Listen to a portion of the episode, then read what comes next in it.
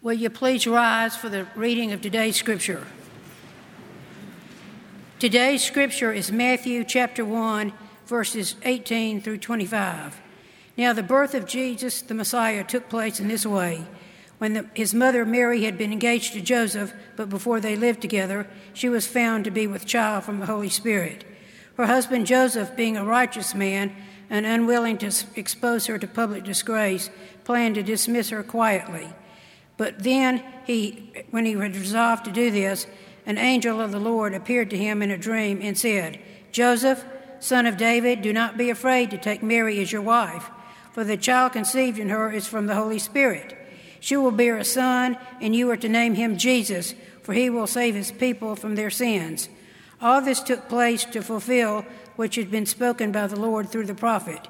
Look, the virgin shall conceive and bear a son and they shall name his name Emmanuel, which means God with us. When Joseph awoke from sleep, he did as the angel of the Lord commanded him.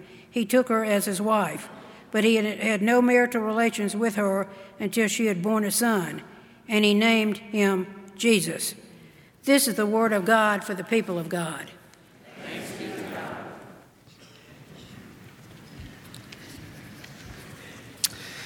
Thank you, Jackie, for reading our lesson. It is good to be together on this uh, sleepy Sabbath Sunday morning. Uh, we welcome each of you, and especially those of you who are visiting with us. We look forward uh, to Tuesday night. I told my wife uh, last night I was slightly intimidated when I counted that I'd be preaching 10 times in the next three days. Slightly intimidated, uh, and so grateful to God for the privilege that we have of welcoming this community uh, to worship Christ. And we pray uh, as you find your place on Tuesday night that you will join us and that you will welcome those who come as well on Tuesday night. Uh, thank you to Marcia and Andrew for uh, a very, very appropriate song for this text today. Uh, to Jackie for reading. Laura, thank you. To our musicians and Toy, uh, who is still learning to pray.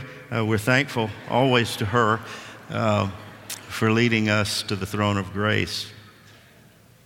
So today we're concluding a series that we started three weeks ago called Expecting. Now, just three days before the day, which is a signal to me and most men that tomorrow will be your shopping day. We talked about what it means as a faith community to expect the unexpected, to live on ready, to be prepared, to live every day as though He's coming today. We talked about two weeks ago the fact that not only do we expect something of God, but He expects much of us.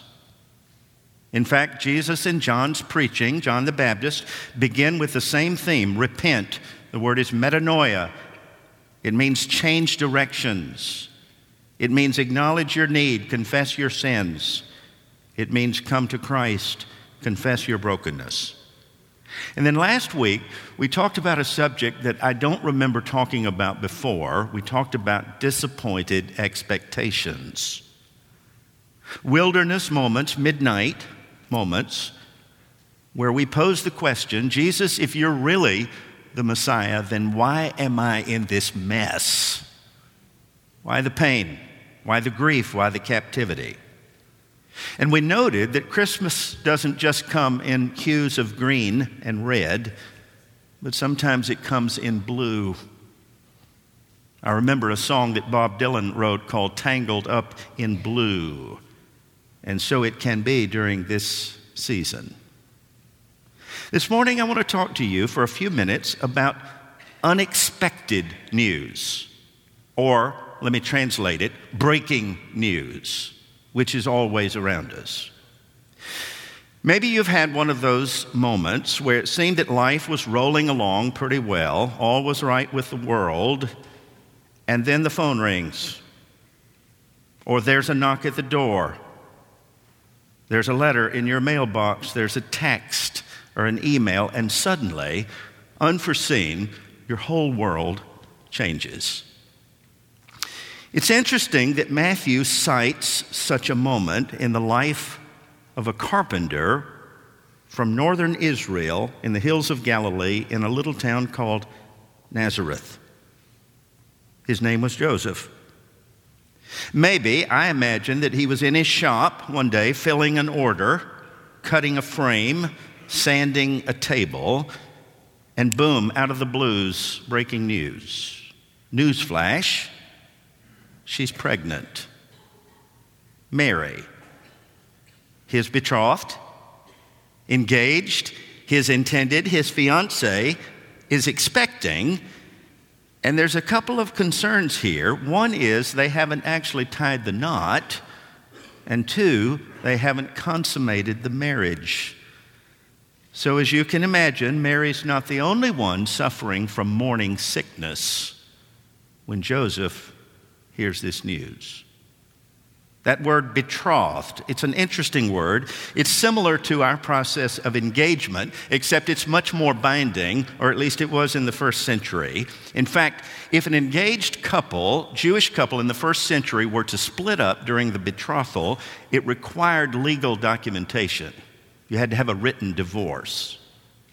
If the groom happened to have an accident and die during the betrothal, the bride was treated as a widow.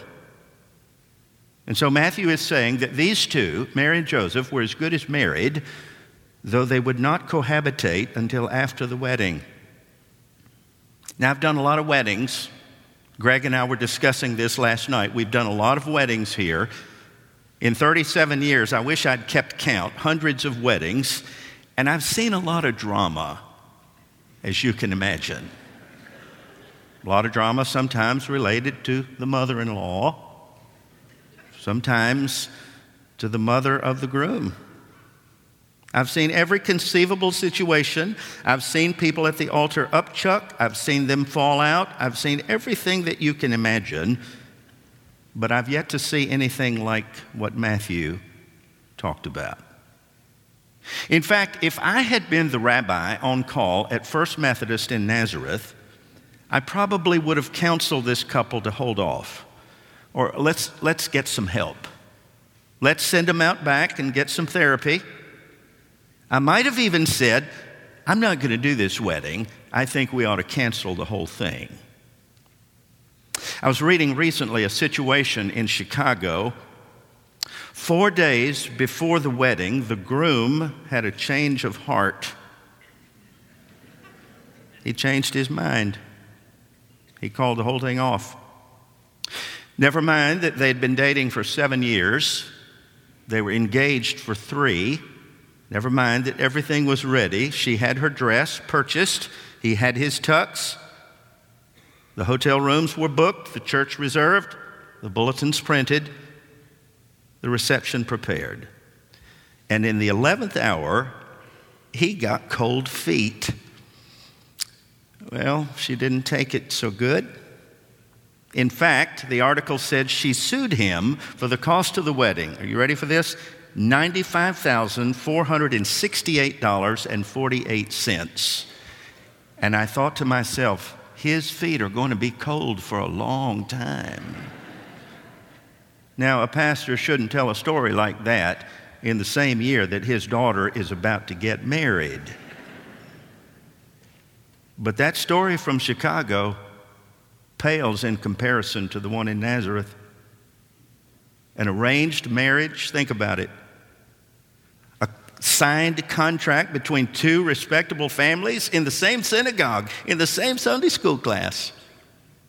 A pact made by their parents when they were kids, and then just before the rehearsal dinner, unexpected news this bride is great with child and Joseph is not the daddy.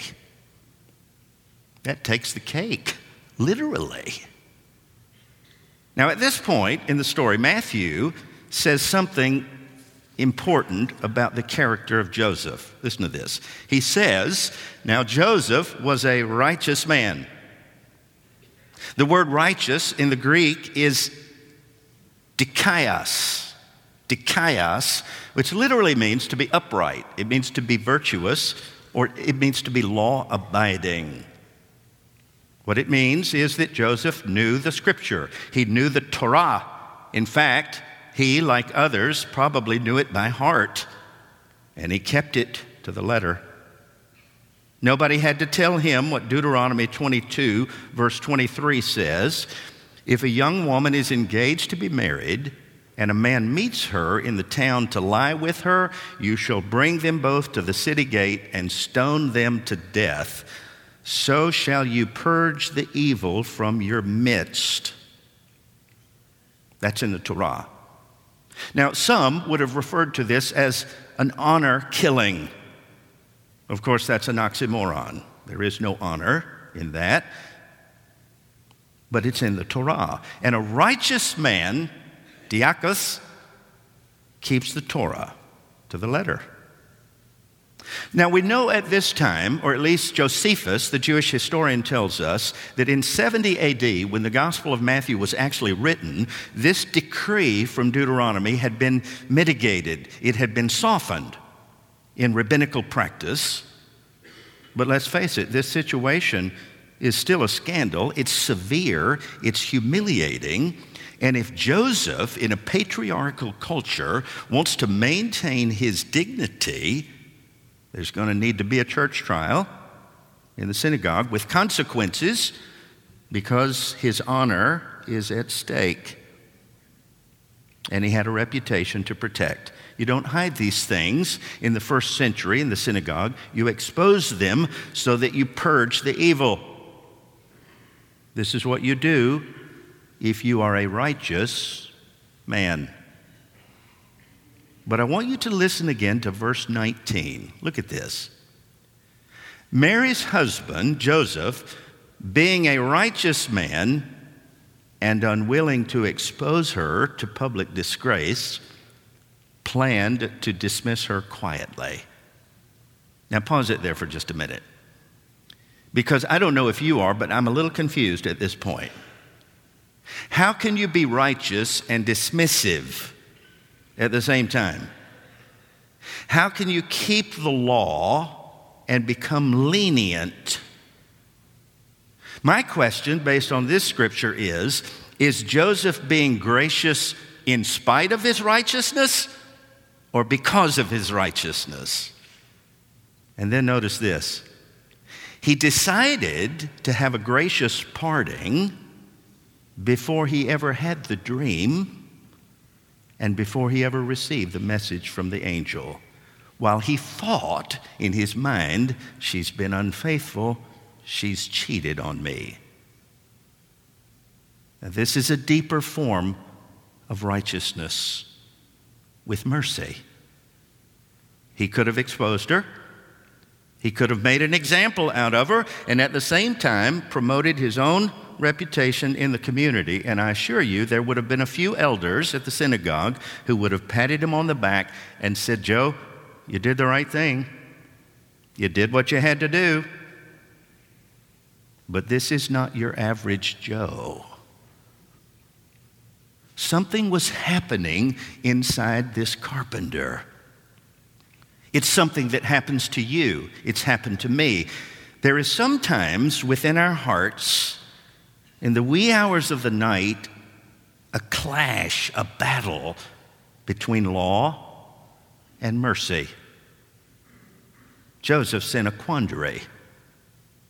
Not every faith dilemma is an either or. Joseph is thinking in his mind law without mercy can be destructive, but mercy without law can be permissive.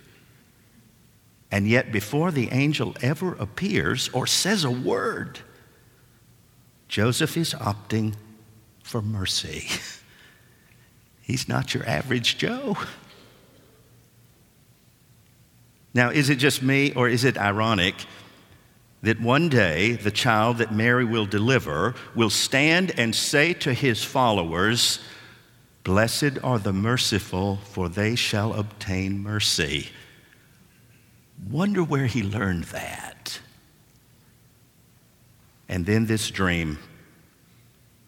One night, while Joseph is tossing and turning with this quandary, this dilemma, the angel appears. Joseph, son of David, don't be afraid. Have you ever noticed that's always the first thing out of the angel's mouth? To shepherds in a field in Luke 2, don't be afraid. To women who come to anoint a body at a tomb, don't be afraid. Joseph, son of David, you have nothing to fear. Take Mary as your wife, for the child conceived in her is from the Holy Spirit, and she's going to bear a son, and you get to name him Yeshua, Jesus. That message initially sounds a little inconsistent with the law. You purge evil, you don't dismiss it quietly. And I'm wondering now if this angel even knows the Torah. Besides what the angel's saying, it's absolutely impossible. A virgin birth? It's impossible. I think if I'd been Joseph at this point in the dream, I might have said, Lord, could you send me another angel? This one's ruffling my feathers. Besides, nobody's ever going to buy this story. Try explaining that to your neighbors about your intended. She's pregnant of the Holy Spirit? The world will never believe this. And at this point, I can almost imagine the angels saying to Joseph, I'm not asking you to explain it. I'm asking you to do it. I'm telling you to marry Mary. and he did. Even though it looked like on the surface that Joseph is forsaking the letter of the law, he's actually fulfilling the heart of the law. And there's some irony here again. Because 30 years later, Mary's boy is going to stand on a mountaintop and say, I have not come to abolish the law, but to fulfill it. But unless your righteousness surpasses that of the scribes and Pharisees, you'll never get in the kingdom. Where on earth did Jesus learn that? I think I know. He learned it in a wood shop from his adopted father, who showed him the meaning of righteousness. I'm telling you, this is not your average Joe. I love that Joseph got to name him, don't you?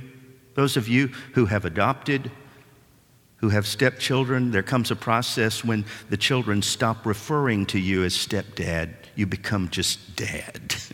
I love that Joseph got to name him. In the Hebrew tradition, the one who names the child claims the child. He's told what to name him. The name is Yeshua, which is Hebrew for Joshua. You remember Joshua was the one who succeeded Moses, the deliverer, in leadership.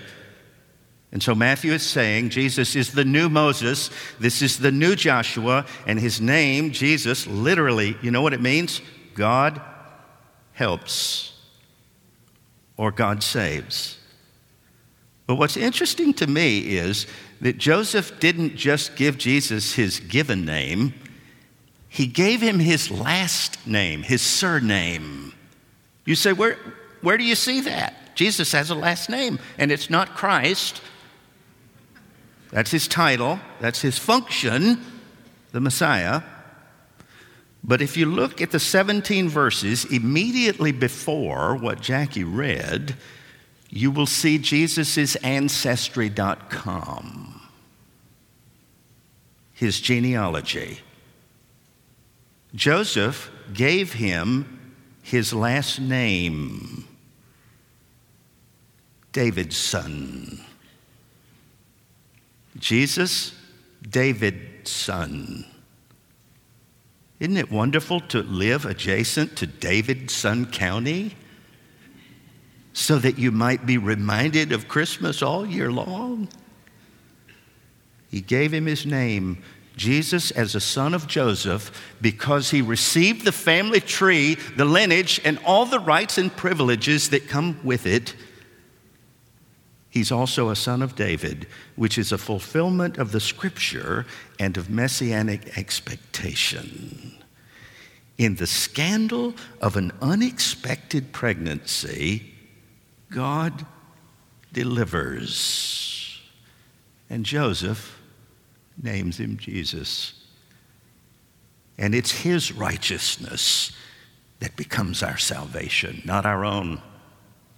It's his. I think the greatest miracle in this story is not just the virgin birth, although I believe in that. And any God who can pull off a resurrection, what's a virgin birth? But the greatest miracle, I think, in this story is in verse 24. Here it is. When Joseph awoke from sleep, he did what the angel commanded. He did it. I've always been hurt for Joseph because he gets almost no press in the New Testament, not a word from his lips that he said is ever recited. We know one thing about Joseph Davidson he did what the angel commanded, even when he had cold feet. He was obedient, and his obedience became his reward. I've got one example, and I'm finished. I remember a righteous woman who was in one of our churches. Her name was Hazel Cook. She was in her early 80s the first time I met her. And she came to see me one day. She had a problem in her family. She said, We have a teenage granddaughter who is pregnant. She's 16. The family's been scandalized by this. The family's embarrassed. They're disappointed. They're mad. They're concerned. And Hazel, this woman in her early 80s, said we all got down in the floor and kicked and screamed and fussed and whined for an hour. And then finally, I stood up and I looked at the family and I said, It's time to get up. We have a child to raise. And the baby was born, and they named her Mia. That name means mine, mine. Hazel's first great grandchild and she loved that baby like there wasn't another baby on the face of the earth. I was thinking about Hazel this week. She died five years ago. And somehow I was pawing through some records and I found Hazel's daughter's number. Her name's Karen. She lives in Marietta, Georgia. And I just called her out of the blue. She was surprised to hear from me. We reminisced about her mother. And then I said, Karen, let me tell you the reason I've called. I wanted to find out about the baby. What's become of her? Mia, she asked. I said, Yes. Well, the baby's 21 years old, she said. She's had a rough time. Her parents divorced. She went through a rough patch for a while. But the good news is, she's back in college. She's majoring in English. She wants to be a teacher because she loves children. I said, Well, English will be a good excuse for her to teach kids what it means to be merciful, to be righteous with a gentle caress. And by the way, I think I know where Mia learned that. She learned it from her great grandmother, who's a righteous woman. I am amazed at what God can do with the unexpected. Even with cold feet, you can still obey the angel's command. And when you do, obedience becomes its own reward, and you will never be an average Joe. In Jesus' name.